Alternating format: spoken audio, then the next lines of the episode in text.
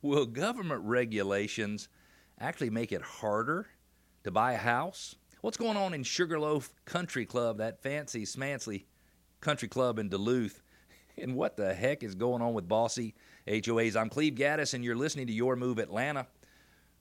We help listeners right here on the radio go from real estate novices to experts so home selling and buying can be done with total confidence and without the worry typically that comes with one of life's biggest investments. And let's talk. If you're out there listening, go to yourmoveatlanta.com, Y O U R M O V E, Atlanta.com.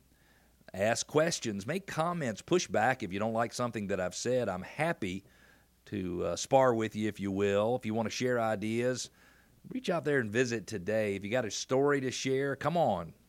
Also, you can download our podcast at yourmoveatlanta.com. Y O U R M O V E Atlanta.com. Listener question with all the craziness going on in the world right now, are there any government restrictions?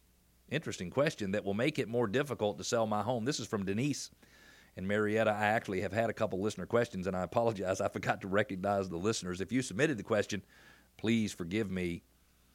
So the question is again, with all the craziness going on in the world right now, are there any government restrictions that will make it more difficult to sell my home? Uh, certainly, the answer is in certain geographic areas of the country, the answer is still yes. But really, the only government restriction would be the restriction to stay at home or not get out there and do business. At one time, I had clients in Michigan, clients, brokerage clients, people who were in the brokerage business who were also clients of mine in Michigan. I had clients in California. I had clients in New York. And there was a time when they could not close sales. Now, California never got that restricted, but in New York for a while, they couldn't even close sales where the sale had started before the pandemic started. And man, it was a mess. But eventually, all of that is going to go away. In fact, I think the full restrictions everywhere have gone away. So, Denise, I don't believe there are any government restrictions that will make you buying a home more difficult. In fact, I think the U.S. government has put a lot of things in place to make it where buying a home is absolutely the right thing for you to do. The government wants people to own homes because it makes the communities more stable.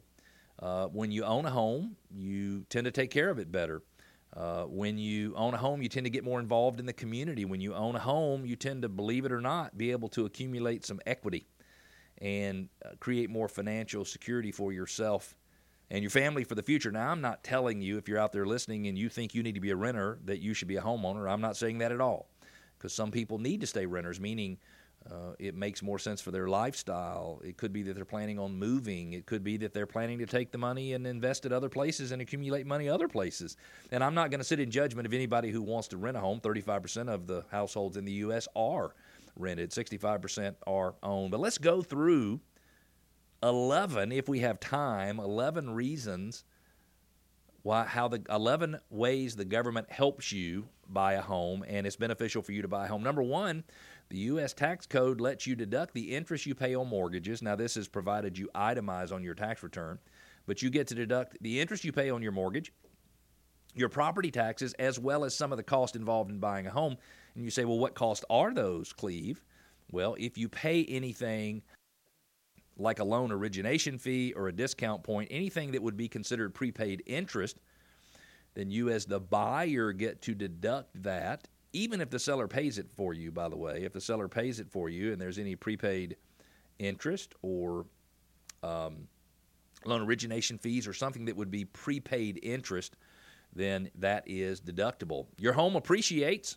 Let's say a home in Metro Atlanta, the average home appreciated 3% last year. That means the average homeowner has $9,000 more in equity in 2020 than they had in 2019 and certainly fluctuations year to year year to year are normal but over time historically the average home price appreciation in the US believe it or not has been closer to 5.2%. So you get to also accumulate equity.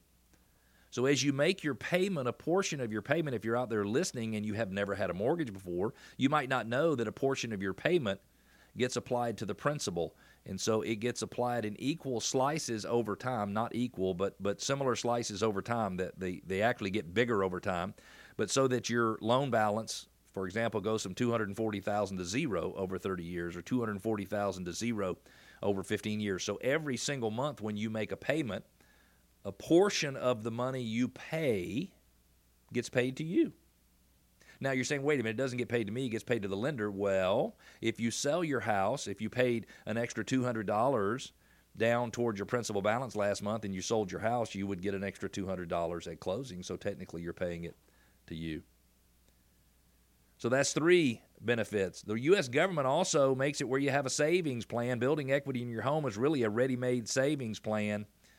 And when you're ready to sell, listen to this now due to Section 121 of the Internal Revenue Code, you can have up to $250,000 if you are not married, up to 500,000 if you are married.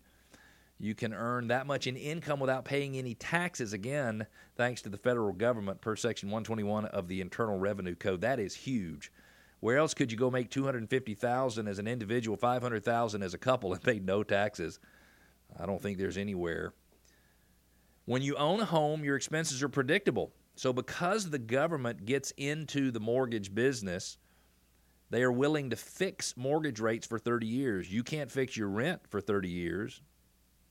You can't fix your taxes or your insurance, but you can fix your interest rate on your mortgage, which means your principal and interest payments don't change for 30 solid years.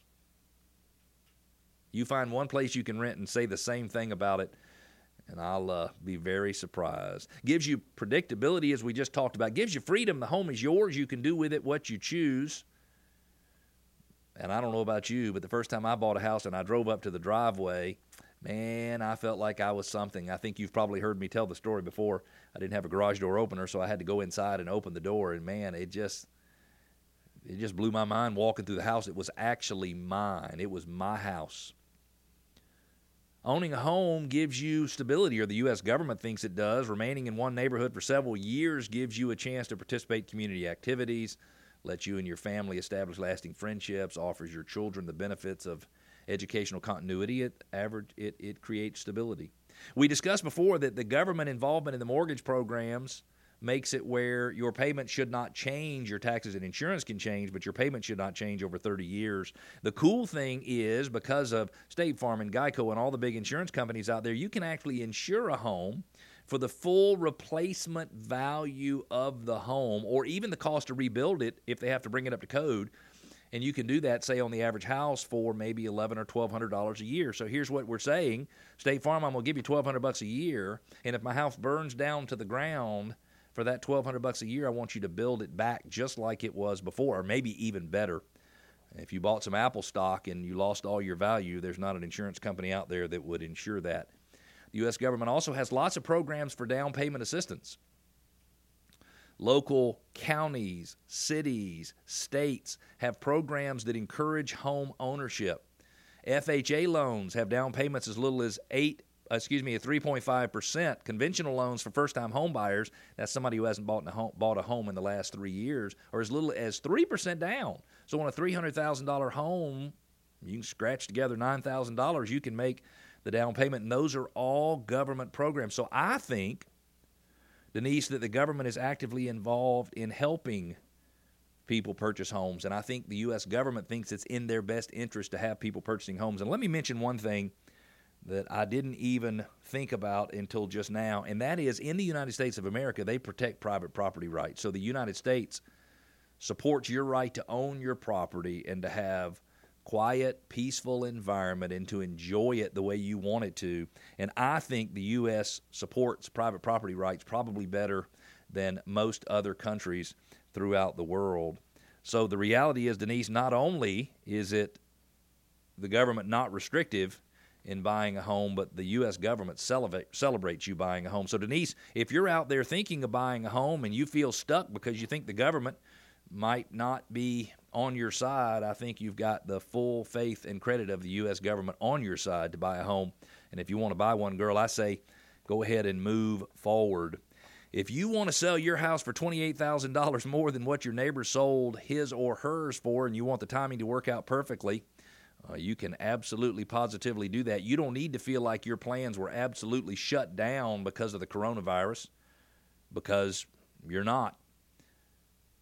Visit yourmoveatlanta.com, Y O U R M O V E Atlanta.com, and click $28,000 more. You'll see it right on the top toolbar to unlock your home's full value and make timing a really non issue. But be careful, though, and don't you click unless you absolutely want to sell your home for more than your neighbors. Again, it's yourmoveatlanta.com, Y O U R M O V E Atlanta.com, and click on $28,000 more. After these messages, Sugarloaf Country Club is featured, and man, some HOAs are getting out of hand. Stick with us.